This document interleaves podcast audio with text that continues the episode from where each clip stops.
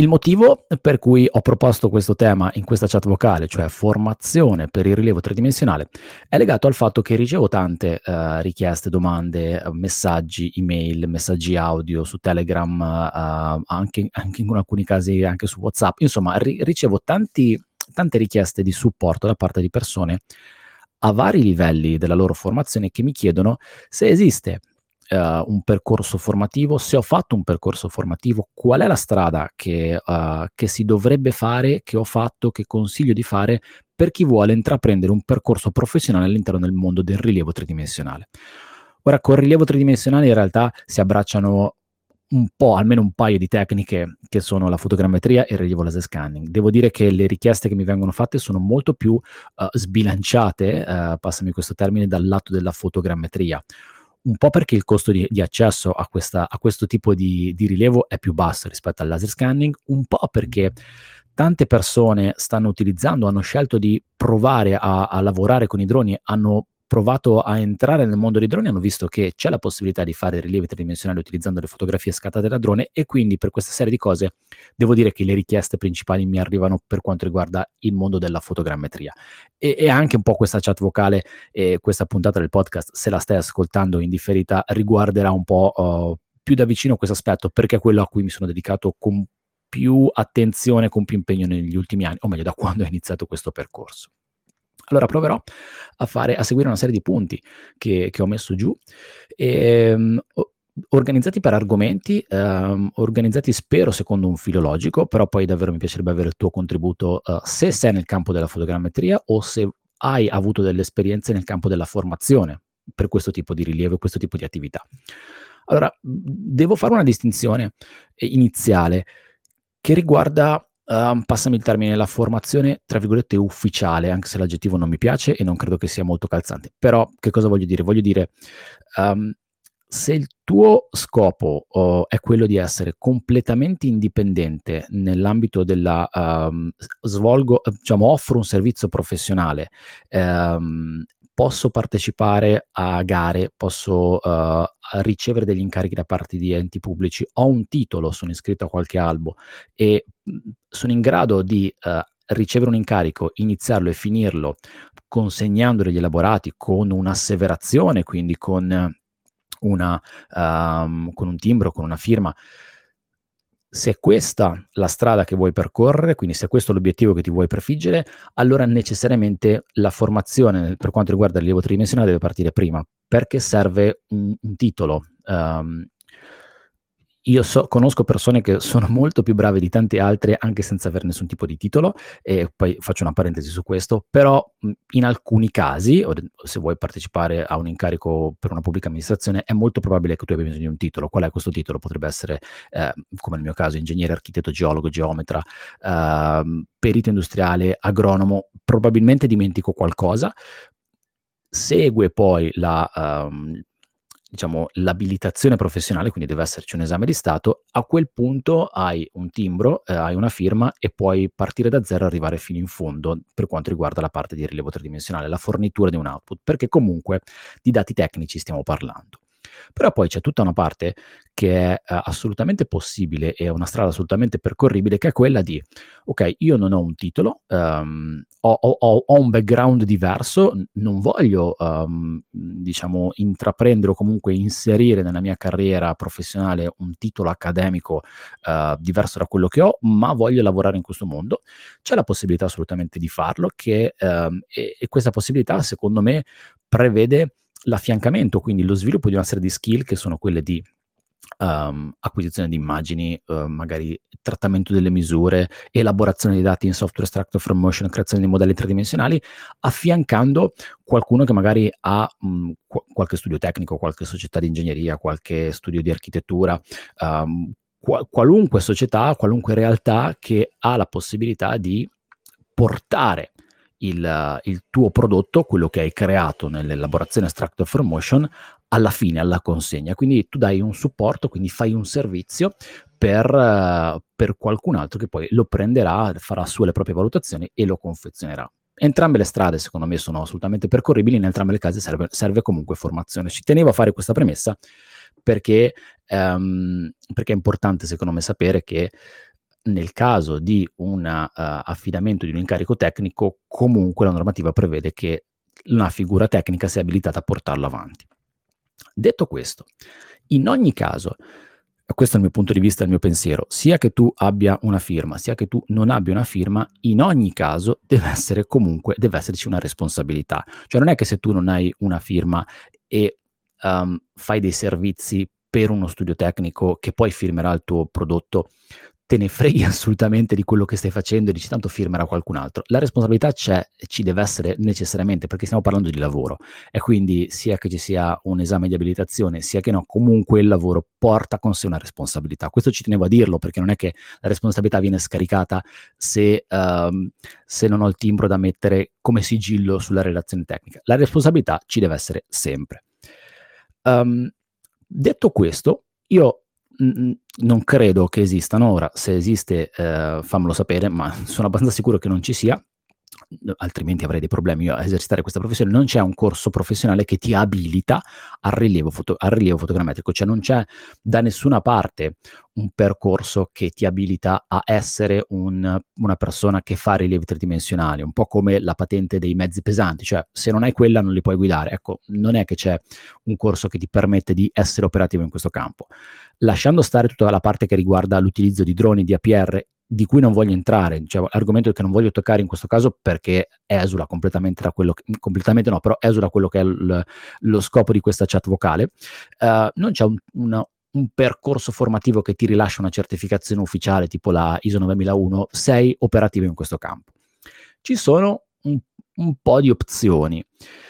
Um, prova a fare una carrellata um, te li anticipo e provo a entrarci un pochino più nel dettaglio con qualche mia considerazione ci sono dei corsi che magari si trovano tanti, ne vedo anche online, ma forse perché insomma Google ha indicizzato le ricerche che faccio online e quindi mi ripropone, sia che sia sui social network che sia da altre parti, eh, annunci legati a corsi di fotogrammetria, corsi di rilievo con drone. Ci sono tanti corsi adesso, tante offerte formative anche legate, anche proposte online, visto che poi stiamo uscendo da un periodo pandemico, uscendo, spero davvero che stiamo uscendo da un periodo pandemico che ti dicono um, ti abiliteremo a essere, ti, ti, ti insegneremo a fare i fotogrammetrici.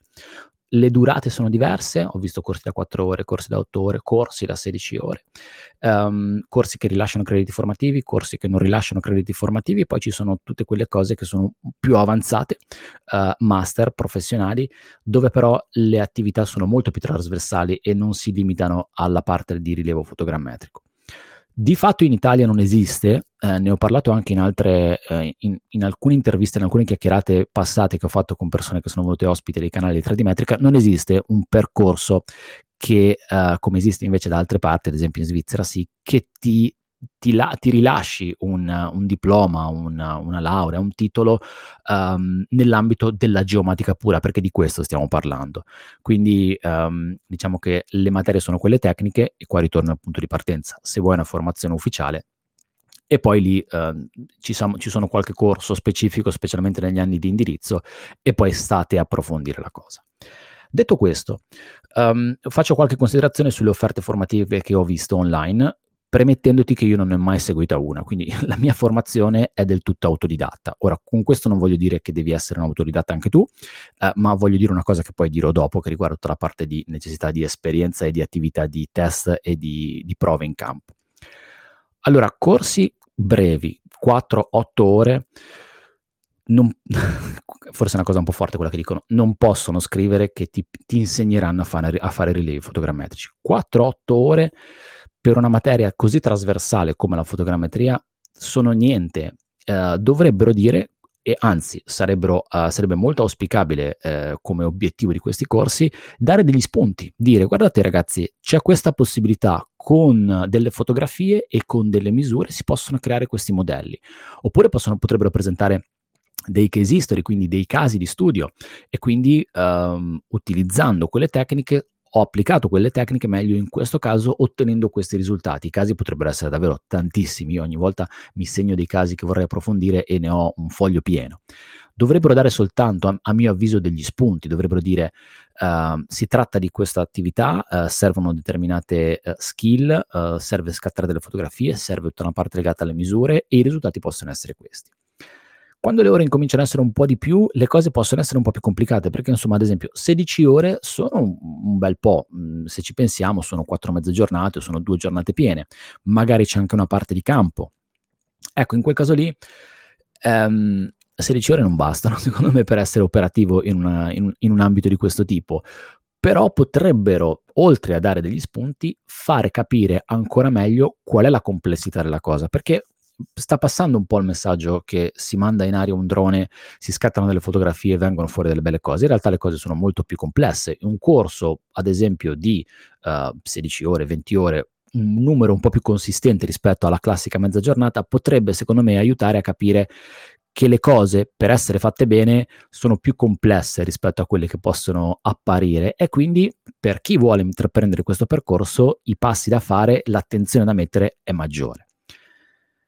Lo step successivo, secondo me, sono tutta la parte di formazione avanzata, sono master universitari o comunque formazione post laurea uh, o corsi altamente, non altamente specializzati, corsi strutturati dove le ore sono parecchie, ma dove anche le materie sono tante. E quindi un corso del tipo uh, master in geomatica, ce ne sono un paio, credo in Italia, no, ce ne saranno sicuramente di più, io ne conosco un paio, um, so che ne fa uno il Centro di Geotecnologia dell'Università di Siena, a Padova ci sono master di questo tipo, poi sicuramente ce ne sono anche da altre parti, anzi se lo sai, uh, fammelo sapere che è anche interessante per, uh, da sapere per chi vuole intraprendere questo percorso.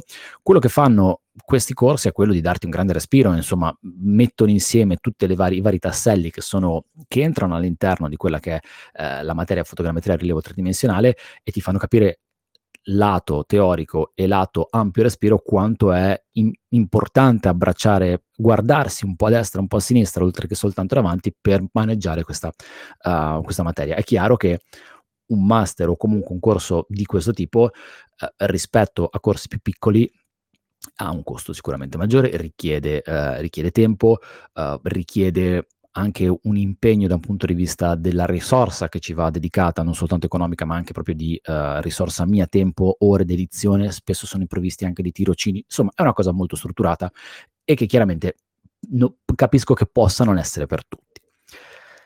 Indipendentemente da tutto questo, um, piccola parentesi, poi c'è internet e in internet c'è un mondo di cose che se, eh, se si riescono a, a, individuare le fonti giuste, se si riescono a, a fruire i contenuti quelli buoni, quindi discernere quello che è buono da quello che è un po' meno buono all'inizio è più difficile, poi dopo la mano ci si prende un po', lì dentro c'è un mondo. È chiaro, sono cose frammentate, uh, spesso sono con- risorse completamente libere, eh, si tratta di riuscire a individuare qual è l'esigenza specifica e poi fruire di quel contenuto.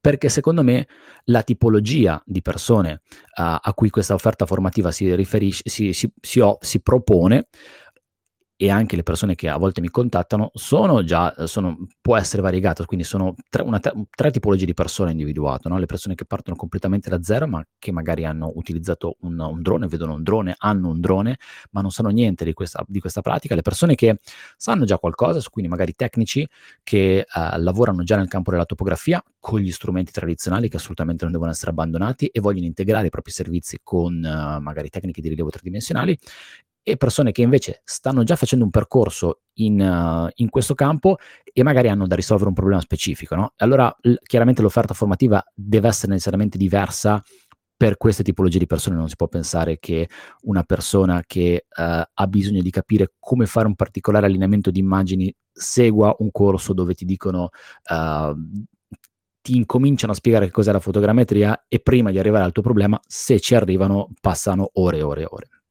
Quindi è anche importante individuare, secondo me, quali sono le esigenze specifiche del singolo. Detto questo, è impensabile poter essere operativi senza fare pratica. Que- questa è, la chiosa a cui volevo arrivare.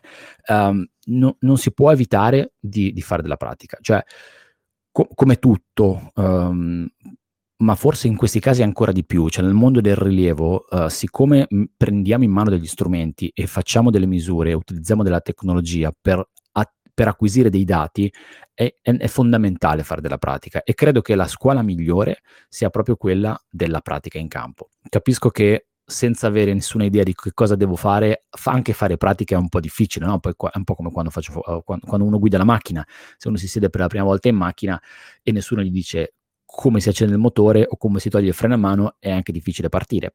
Però una volta individuato il, una volta capiti, una volta come muovere i primi passi, secondo me la pratica, ehm, la strada, il, lavoro, lo sporcarsi le mani è quello che dà veramente la maggiore formazione possibile, la più, la più densa, la più importante, la più veramente di qualità. È chiaro che bisogna essere disposti a, uh, a spendere tanto tempo in campo, analizzare in maniera critica quello che si sta facendo, quindi capire se ci sono stati degli errori, se ci sono state uh, delle criticità, se qualcosa ha funzionato, se qualcosa non ha funzionato, annotarsi tutto quanto, ritornare in campo per sistemare le cose che non, fun- non hanno funzionato, cambiare scenari il tempo da dedicarci è tanto, ma se sommiamo uh, tutto questo tempo capiamo perfettamente come un corso di 4-8 ore è impossibile che ti prepari per essere operativo in un ambito di questo tipo. Quindi la pratica per me è fondamentale. Un'altra cosa, e poi chiudo uh, lasciandoti se vuoi il, la parola per un contributo, è quella legata alla trasversalità di una materia come la fotogrammetria, e anche qua si, potrebbe, si può tranquillamente abbracciare quello che è il rilievo 3D da laser scanning. Non basta fare delle fotografie, non basta prendere un software extractor from motion, mettere dentro le fotografie e fare poi il modello tridimensionale. Ehm, serve tutta una parte prima, quindi serve conoscere la topografia e le misure, perché quelle servono per poter uh, supportare il modello tridimensionale che stai creando nei software che stai usando a partire dalle immagini che hai scattato.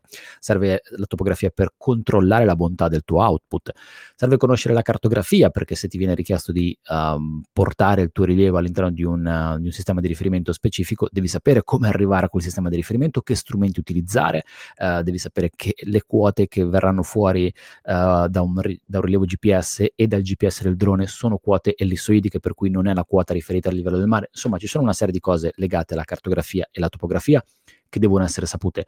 E quindi e capisci com'è trasversale questa materia, quindi non ci si può limitare a ti insegno a fare delle fotografie e a metterle insieme per creare un modello tridimensionale. Potrebbe essere ok per una persona che conosce già il mondo della topografia e quindi ha bisogno soltanto di fare un focus su questa specifica parte per implementare i propri servizi più c'è tutta la parte legata alle nuvole di punti, perché non, non, pensiamo che una volta che abbiamo finito la nostra elaborazione, una volta che abbiamo finito l'acquisizione del laser scanner, sia tutto ok. Non, non, è impensabile prendere quella nuvola di punti, o meglio, è impensabile. Si può fare con uh, i contatti clienti che sono già avanzati, però con una persona che ti commissiona il lavoro ed è a digiuno di nuvole di punti, sarebbe ab- abbastanza poco carino passargli tu cur la nuvola di punti senza metterci le mani sopra. E quindi c'è tutta la parte legata alla gestione del rilievo tridimensionale in termini di output. Anche quello, conoscere le nuvole di punti, eh, come trattarle è una parte che dovrebbe essere integrata. E quindi anche qua fai, fai presto a capire come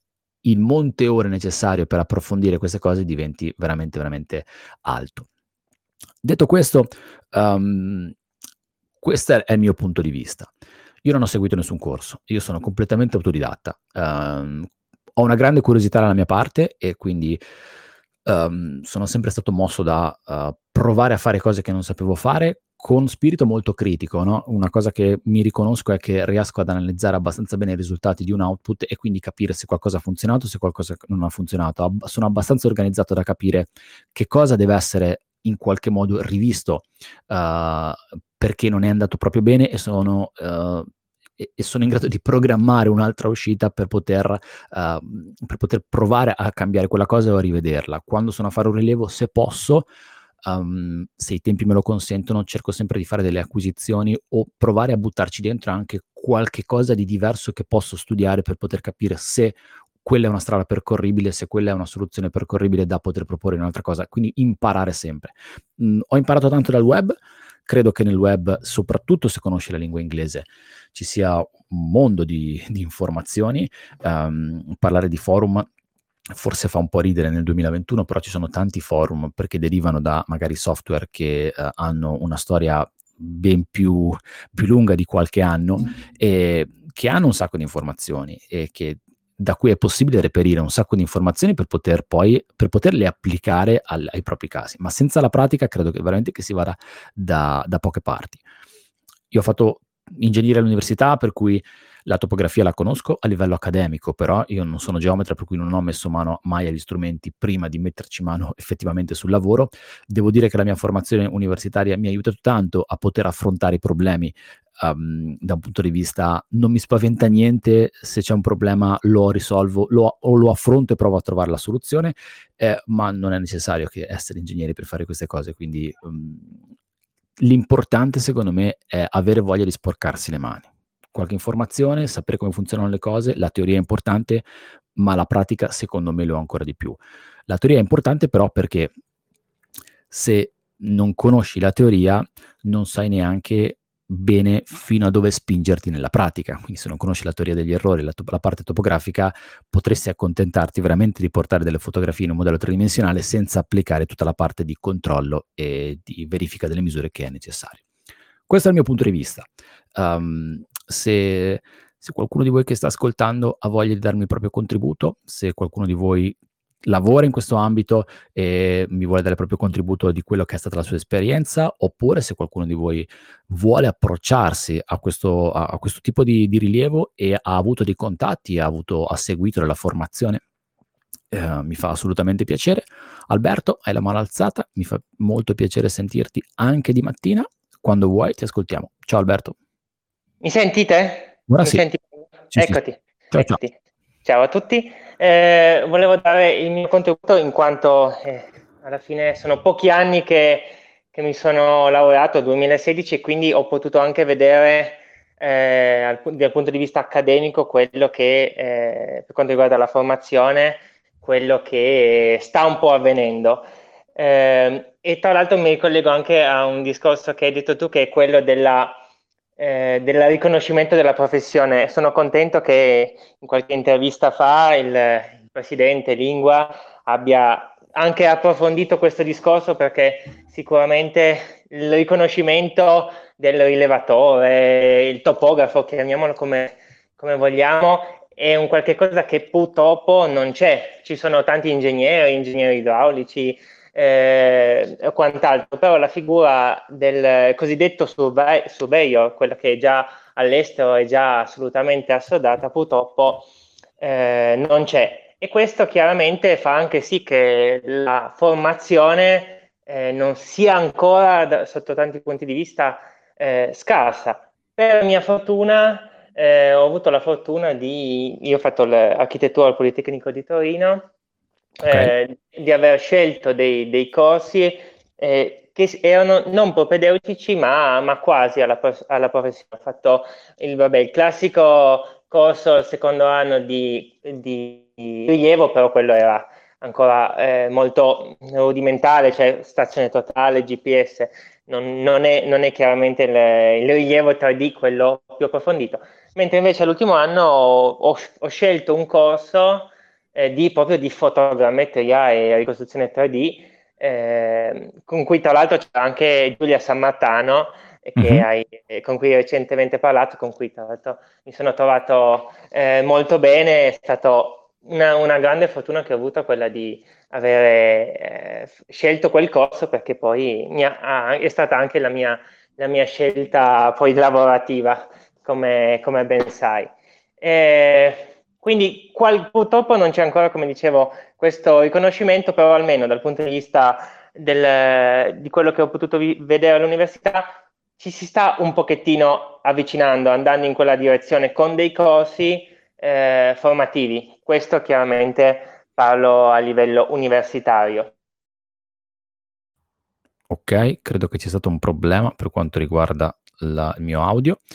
Um, tu sei, dicevo, tu sei molto meno giovane, io sono molto meno giovane, mi sono laureato nel 2004. Quando mi sono laureato io a ingegneria c'era il corso di topografia di base e poi c'era il corso di fotogrammetria e rilevamento che prevedeva però l'utilizzo Uh, di, uh, de- delle foto scattate da aereo, uh, quindi la fotogrammetria classica. Ora le cose stanno cambiando un pochino, so che la formazione universitaria um, è cambiata da un punto di vista anche dei corsi, del, del, delle specificità che sono disponibili per gli studenti che fanno uh, dei percorsi formativi di questo tipo e so che anche c'è tanta parte di laboratorio, quindi eh, si riescono a mettere sopra le mani su quelli che sono le, i problemi specifici e dei casi specifici per quanto riguarda il rilievo tridimensionale. Questa è una cosa positiva, che eh, l'impulso chiaramente deve arrivare uh, in primis da, dal mondo della ricerca e dell'accademia.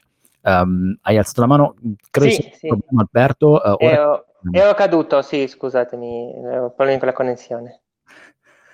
Ok, um, quindi uh, una volta finito, una volta uh, finito il tuo percorso formativo, tra l'altro Politecnico di finito sì. il tuo percorso, tu eri pronto operativo, hai dovuto fare qualcos'altro, hai... com'è stato poi l'ingresso nel mondo del lavoro, la parte professionale? Certo, allora eh, ho continuato a studiare eh, anche perché un corso è sempre solo un corso.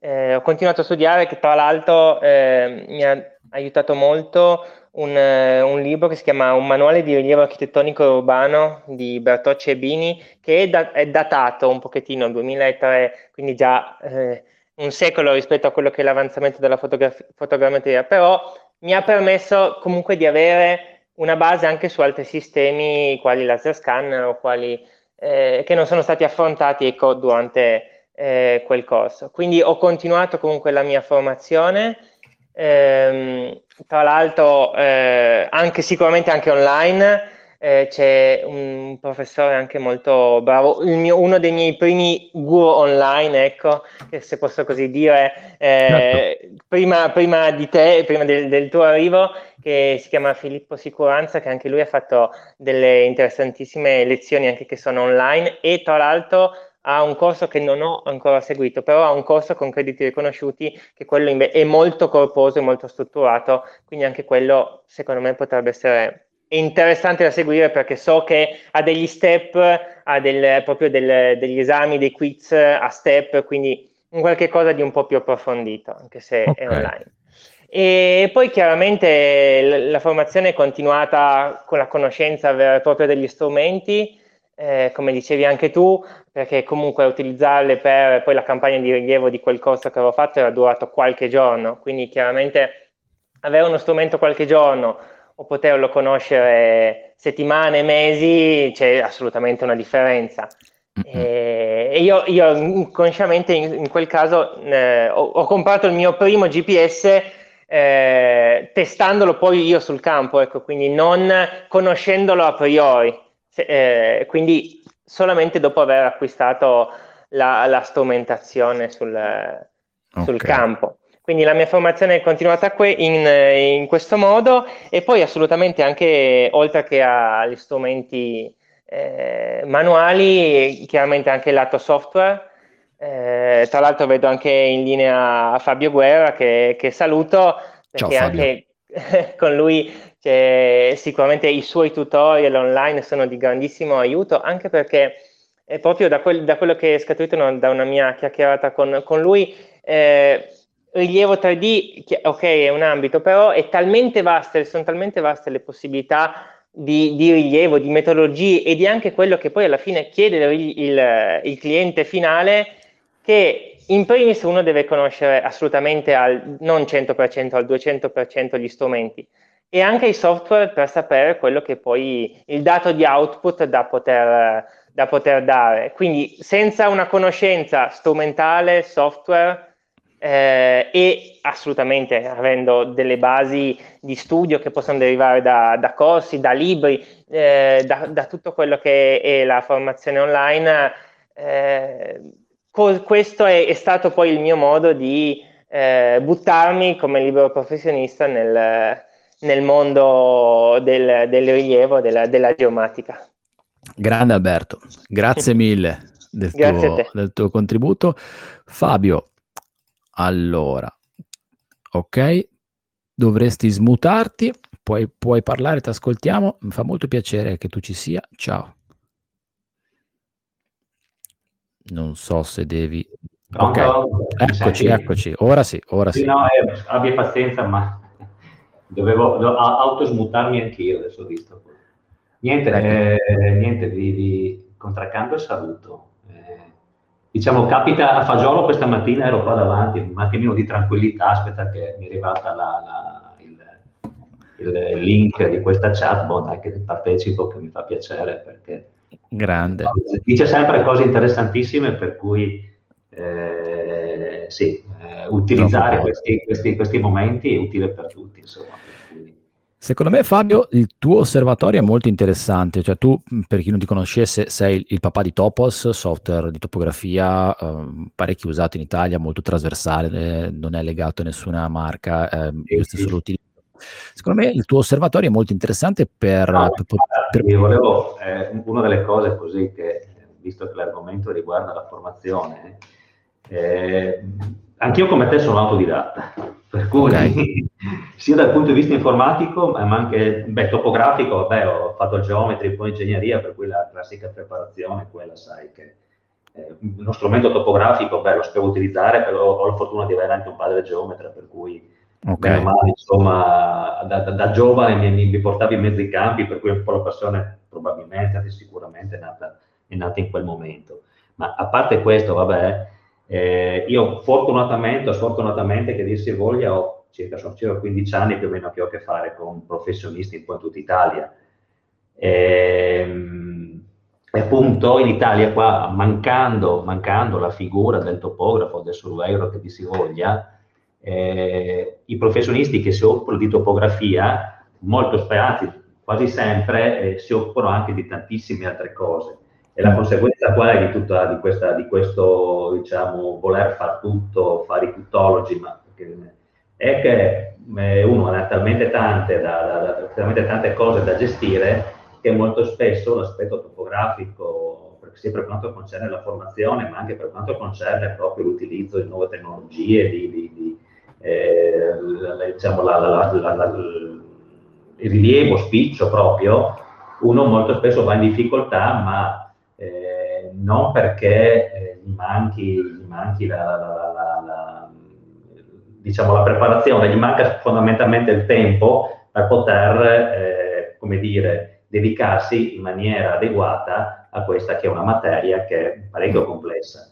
E per cui molto spesso uno si ritrova, sì, eh, nel, nella situazione che acquista un software, acquista un drone, acquista eh, un, un strumento topografico, e magari molto spesso la, la, qua l'aspetto commerciale la fa da padrone perché ti, ti, ti vende questi strumenti, ti promette mari monti, ti, ti lusinga dicendo guarda che eh, con questo puoi risolvere tutti i problemi, ti bastano due fotografie, vedrai che, hai, che fai le foto, che hai tutto il tuo rilievo 3D. Di recente, la settimana scorsa, mi ha chiamato una ditta che installa pannelli fotovoltaici, no, mm. chiedendomi, dicendo guarda, eh, io ho la necessità appunto di fare dei rilievi dei tetti per, eh, per, il, per appunto fare dei, dei, dei, preventivi, per poter poi fare delle progettazioni per quanto concerne la posa dei pannelli fotovoltaici, volevo avere delle informazioni riguardo rilievo con drone, addirittura mi parlava di un drone con RTK quindi okay. capisci che uno per poter mettere su due pannelli fotovoltaici deve fare rilievo con un drone RTK perché probabilmente guardando in rete non so che cosa eh, ha visto chissà quali, quali, quali, promesse eccetera alla fine tutto si è concluso e ha detto guarda vai su Google Earth, Google Map ti, ti, ti, ti ingrandisci al massimo il tetto, ci fai due misure e lì c'hai le, tutti i dati per poterti fare il tuo preventivo e dopodiché eh sì. dovresti fare il lavoro vai lì e te lo misuri con visto la cordella. Spero di averlo convinto, non perché, per carità, è, è giusto che tutti si approccino a questo lavoro, però bisogna anche insomma, dare il giusto peso eh, rispetto a lavoro uno che uno deve fare. Per cui, per concludere questo, questo mio piccolo, piccolo, intervento, visto che ho deciso di, di, di, di intervenire, era appunto era, era la considerazione principale che faccio, che i costi sì, sono importantissimi, eh, appunto perché poi eh, la materia è complessa, quindi è necessario, è necessario poi saperla maneggiare in, in, maniera adeguata. Il problema è che purtroppo la maggior parte dei, dei professionisti, tratta, dovendo, dovendo diciamo, barcamenarsi tra eh, norme, sottonorme, 20.000 lavori, eh, tantissimi crediti formativi e poi che, che, che più ne ha più ne metta, molto spesso il tempo dedicato alla formazione è un tempo marginale e quindi, e quindi eh, la realtà è che purtroppo non si trova in difficoltà eh, anche su, su, su, casi, su, casi, molto semplici. Per, cui, mm, per, quello, per quello, che, che, che possiamo, eh, te Paolo con, la, con, i tuoi video, col tuo canale, io con i miei, eh, poi c'è tanto su internet, eccetera, però eh, questo può aiutare sicuramente, da una mano, però eh, quello che ti può dare, come dicevi te, una formazione a livello universitario o anche insomma, a livello di, di, di di enti che fanno formazione in maniera, tra virgolette, seria, e questo ritengo sia, sia impagabile. Eh, purtroppo, come ti ripeto, la, la, la, realtà del mondo lavorativo è tale che uno purtroppo eh, si trova veramente in difficoltà poi a, a portare avanti tutto questo. Insomma. Per cui, boh, questo era quello così più o meno che volevo, che volevo condividere con voi. Poi, eh, da, da, se avete da aggiungere altro, chiedere altro, insomma, dai sono qua. Grazie Fabio, grazie mille. Tra l'altro ho visto che hai pubblicato proprio oggi un nuovo video sul Topos TV, il canale YouTube di Topos, um, visto che, um, tanto faccio un inciso, Gianluca avevi la mano alzata prima, penso che sia andata giù perché è passato un po' di tempo, se vuoi sempre intervenire rialza pure la mano, eh, altrimenti nessun problema. Gianluca Palmieri. Um, una, una, riflessione che faccio è legata anche alla parte di formazione sui software. Alla fine i software sono importantissimi. Una, una chat vocale vecchia, proprio vecchia, di qualche settimana fa, parlava di software. E, ehm, mh, saper utilizzare in maniera efficiente i software non è sempre così scontato, no? Quindi anche, um, anche la formazione per quanto riguarda i software credo che sia una cosa importante e questa è una formazione altamente specifica, quindi utilizzare un software prevede proprio di lavorare su quel software e mettere le mani su quella che è l'interfaccia grafica del software, il principio di funzionamento del software, l'approccio del software stesso. Su questo mi sento di dire che il, il, l'internet, come dicono i giovani, ehm, aiuta molto perché il lato software lo vedo io stesso con le cose che condivido, ma anche gli stessi video che, che fa Fabio per Topos. Um, è molto. Si trovano molte cose sui software, anche perché è forse anche più facile creare dei contenuti senza sminuire nessuno, creare contenuti su, su software tramite uno screen sharing si riescono a, a, spiegare, a raccontare un sacco di cose. Per cui sulla parte software credo che internet possa dare veramente un grande contributo uh, in questo senso. Gianluca, eccoci. Quando vuoi, ti ascoltiamo. Mi eri scappato. Ecco, buongiorno, buongiorno a tutti. Buongiorno Ma, a eh, sì, sono Gianluca Palmieri e faccio parte de- del gruppo insomma, di, di Paolo.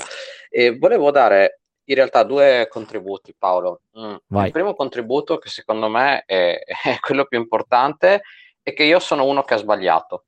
Ok? okay. Ha sbagliato formazione. Io arrivo in questo mondo veramente per vie traverse. Eh, facevo l'università, eh, pianificazione territoriale. Là nella, nei lontani inizi 2000 ho incontrato il mondo dei GIS, sistemi informativi territoriali, da là nasce il mio interesse e, e poi ho fatto un corso di formazione tecnico superiore, l'IFTS, eh, che mi ha introdotto al mondo del rilevamento e telerilevamento.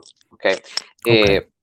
Allora, quindi questo perché, perché lo dico? Perché voglio sottolineare il fatto che in Italia, anch'io da quello che so io per carità, ad oggi non esiste un reale percorso geomatico a 360 gradi, no? sia all'interno di una facoltà di ingegneria o di altri tipi di, eh, altri tipi di, di facoltà.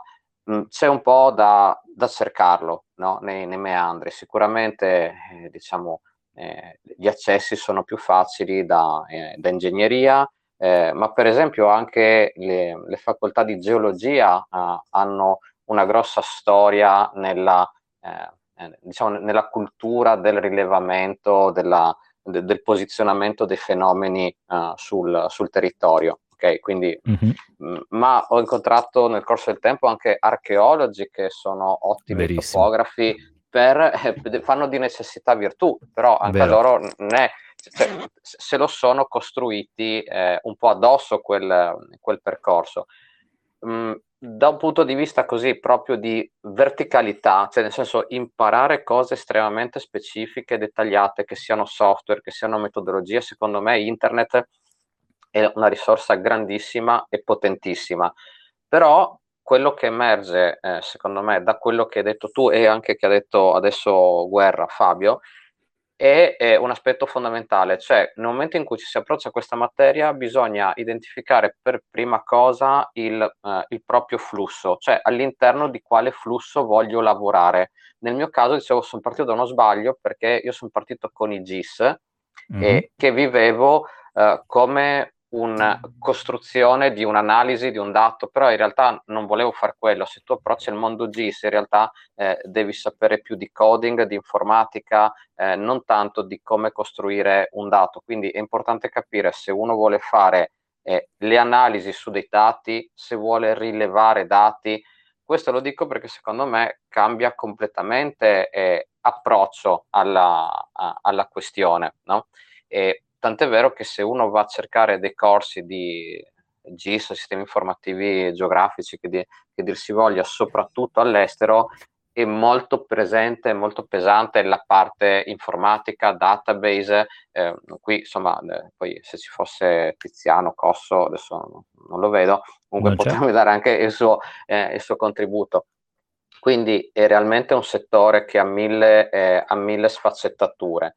Eh, non bisogna assolutamente aver paura però di fare che cosa, secondo me, di cambiare in corso d'opera. Cioè, eh, tornassi indietro, eh, io sono contentissimo del mio percorso, sono soddisfatto, però tornassi indietro eh, partirei sicuramente da, uh, come dicevi tu, da un punto fisso che può essere un, un riconoscimento in, in ingegneria, geologia, cioè qualcosa di strutturato come punto, come punto di partenza. Poi okay. in Italia esistono eh, soltanto specializzazioni superiori a, a, questo livello che ti danno eh, qual- qualche marcia in più.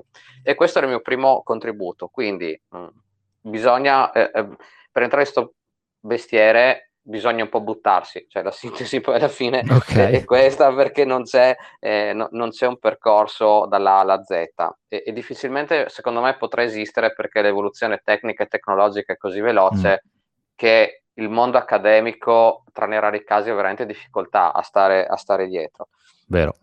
L'altra, l'altra esperienza che voglio portare, che di nuovo si affianca a quella, alle parole che ha appena detto Fabio, e il fatto che io nella mia esperienza lavorativa ho anche un'esperienza di formazione in questo settore, quindi ho fatto il formatore per una software house e quindi ho incontrato anche tante eh, professionisti, eh, tante eh, persone che si mh, approcciavano diciamo, a nuove tecnologie, eh, a nuove metodologie di lavoro eh, e quant'altro.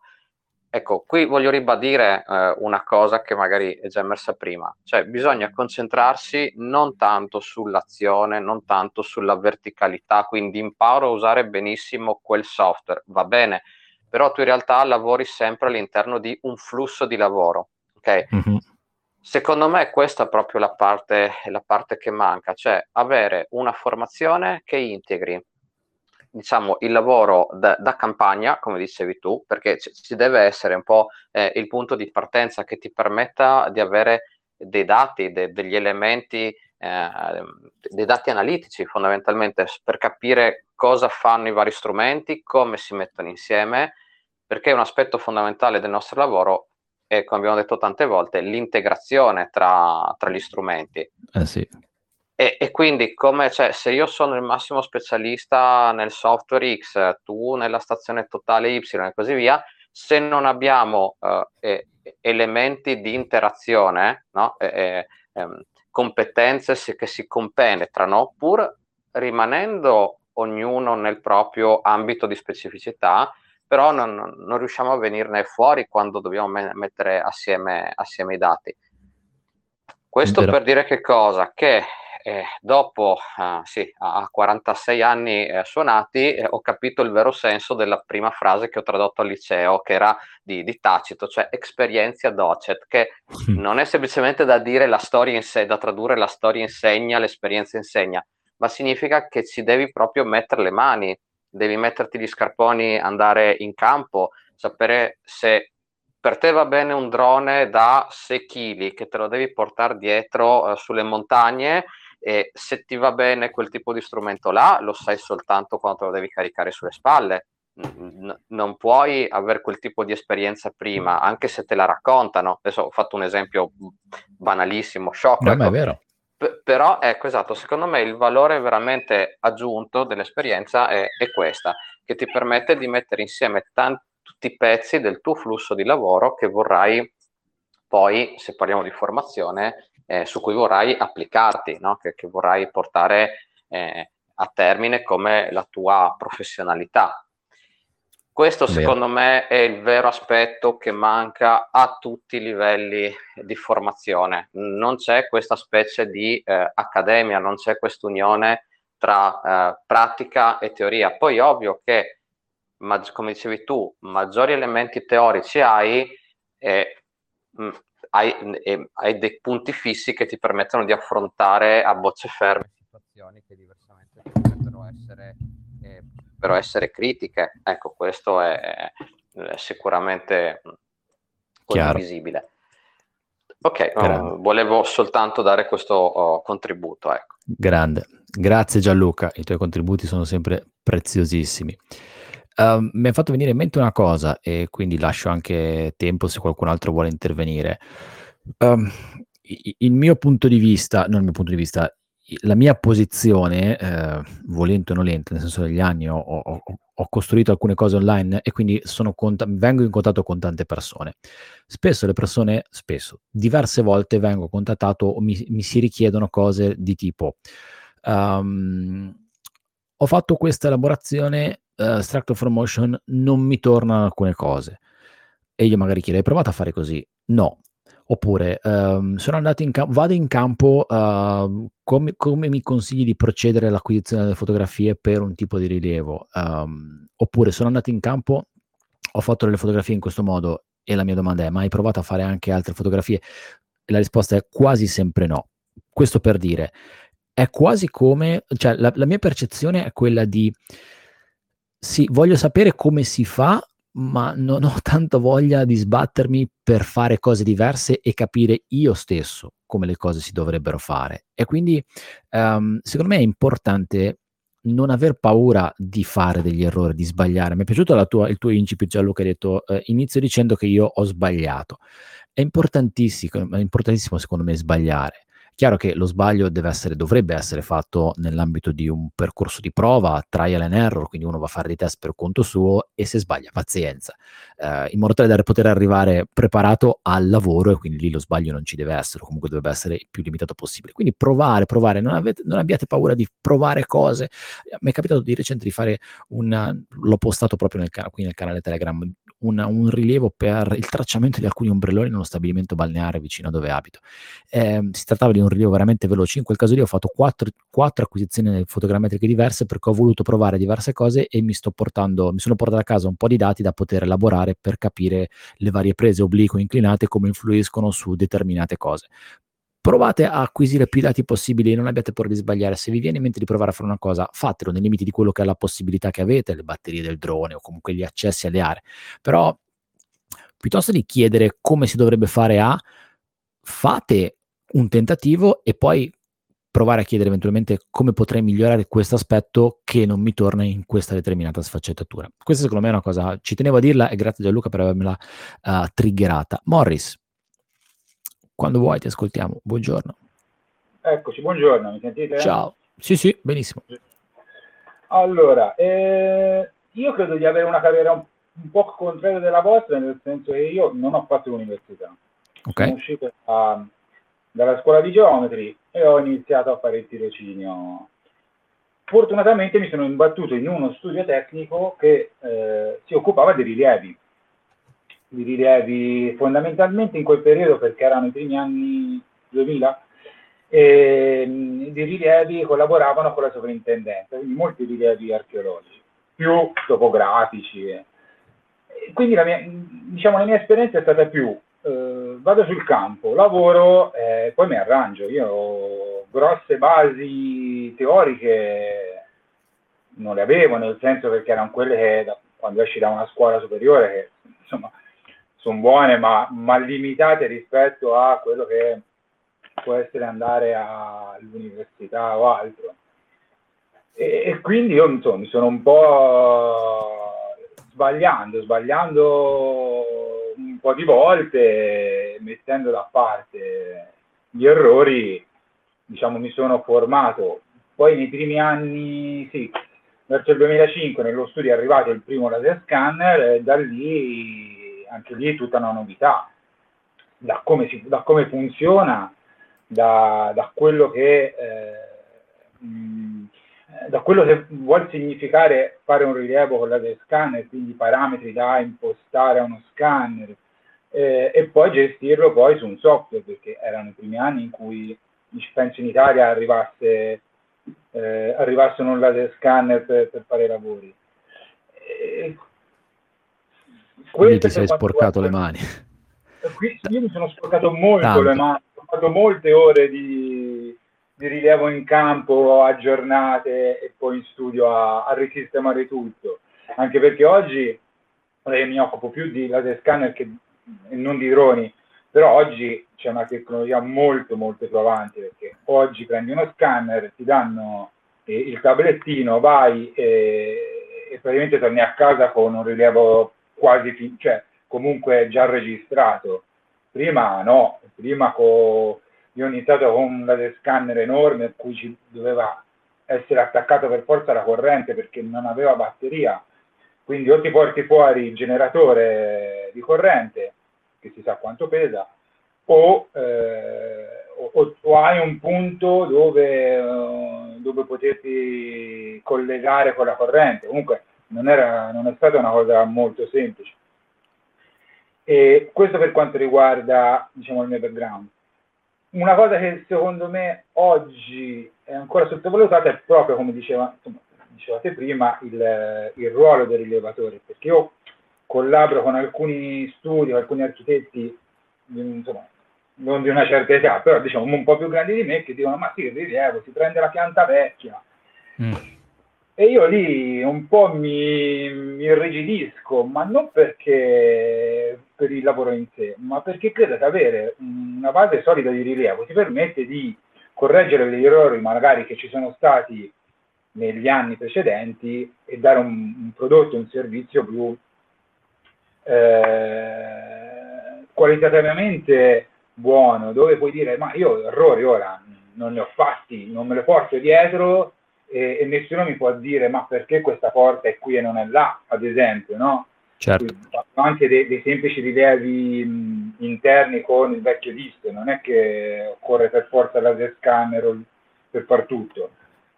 Eh, proprio come figura professionale, a parte non essere riconosciuta da tutti, ma penso sia anche poco valutata ai fini di, di un buon lavoro, di un buon progetto, di un, eh, di un proprio di una linea di lavoro in cui il rilevatore, che sia io, che sia il, lo stesso professionista, cui non ci vuole perdere tempo probabilmente, invece dovrebbe essere la prima cosa, vado, faccio bene il mio rilievo, rimonto eh, il mio lavoro e da lì posso partire e fare quello che voglio fare senza incorrere a, a sorprese magari poi che ne vengono, vengono fuori dopo, insomma. Dopo, certo.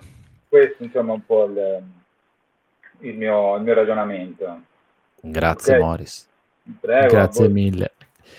Eh, anche tu mi hai fatto venire in mente una cosa che può essere um, più o meno marginale, però secondo me ha un'importanza e poi ci avviamo verso la conclusione, ma se qualcuno vuole dire la sua assolutamente eh, c'è ancora tempo, è legata a un po' il concetto di, tu hai detto Morris, ho avuto la fortuna di lavorare in uno studio tecnico che si occupava di fotografia, no? Di fotografia, no, di topografia, di misure.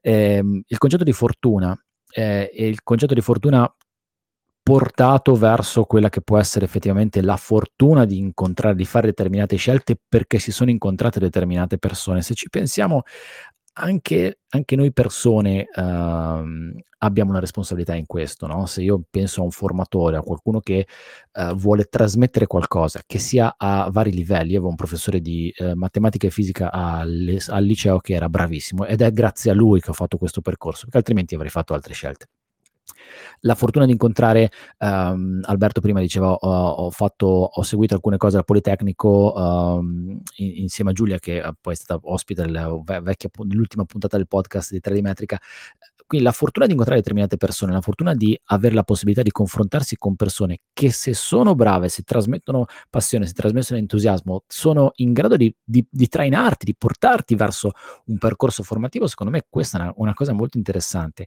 che esula completamente da tutta quella che è l'aspetto tecnico, è completamente legata alla parte personale, alla, alla parte di caratteriale di ciascuno di noi, però può fare veramente tanto la differenza. Per cui se, se sei un giovane eh, che magari uh, vuole provare a, a, capire che cosa c'è intorno a te e, e, vuoi provare a muovere i primi passi, avere la possibilità di trovare una persona, un formatore che in un determinato ambito ti trasmette tanto entusiasmo, può veramente influire in qualche modo più o meno pesantemente su quelle che possono essere le tue scelte. Per cui abbiamo una responsabilità come persone, specialmente questo lo dico per chi fa formazione, per chi fa, per chi istruisce, no? quindi la, lato professori, lato insegnanti, lato uh, professionisti che fanno formazione specifica. Se uh, se, se, se, vado a un corso organizzato dal mio ordine dove provano, dove l'idea è quella di spiegarti quali sono le tecniche di rilievo fotogrammetrico e che cosa puoi fare con, quelle, con, con quegli strumenti in quattro ore, se trovo una persona che non mi trasmette nessun tipo di entusiasmo, che non è in grado di, di farmi passare il messaggio che si possono trovare alcune cose, uh, che si possono ottenere risultati che in alcuni ambiti hanno del miracoloso,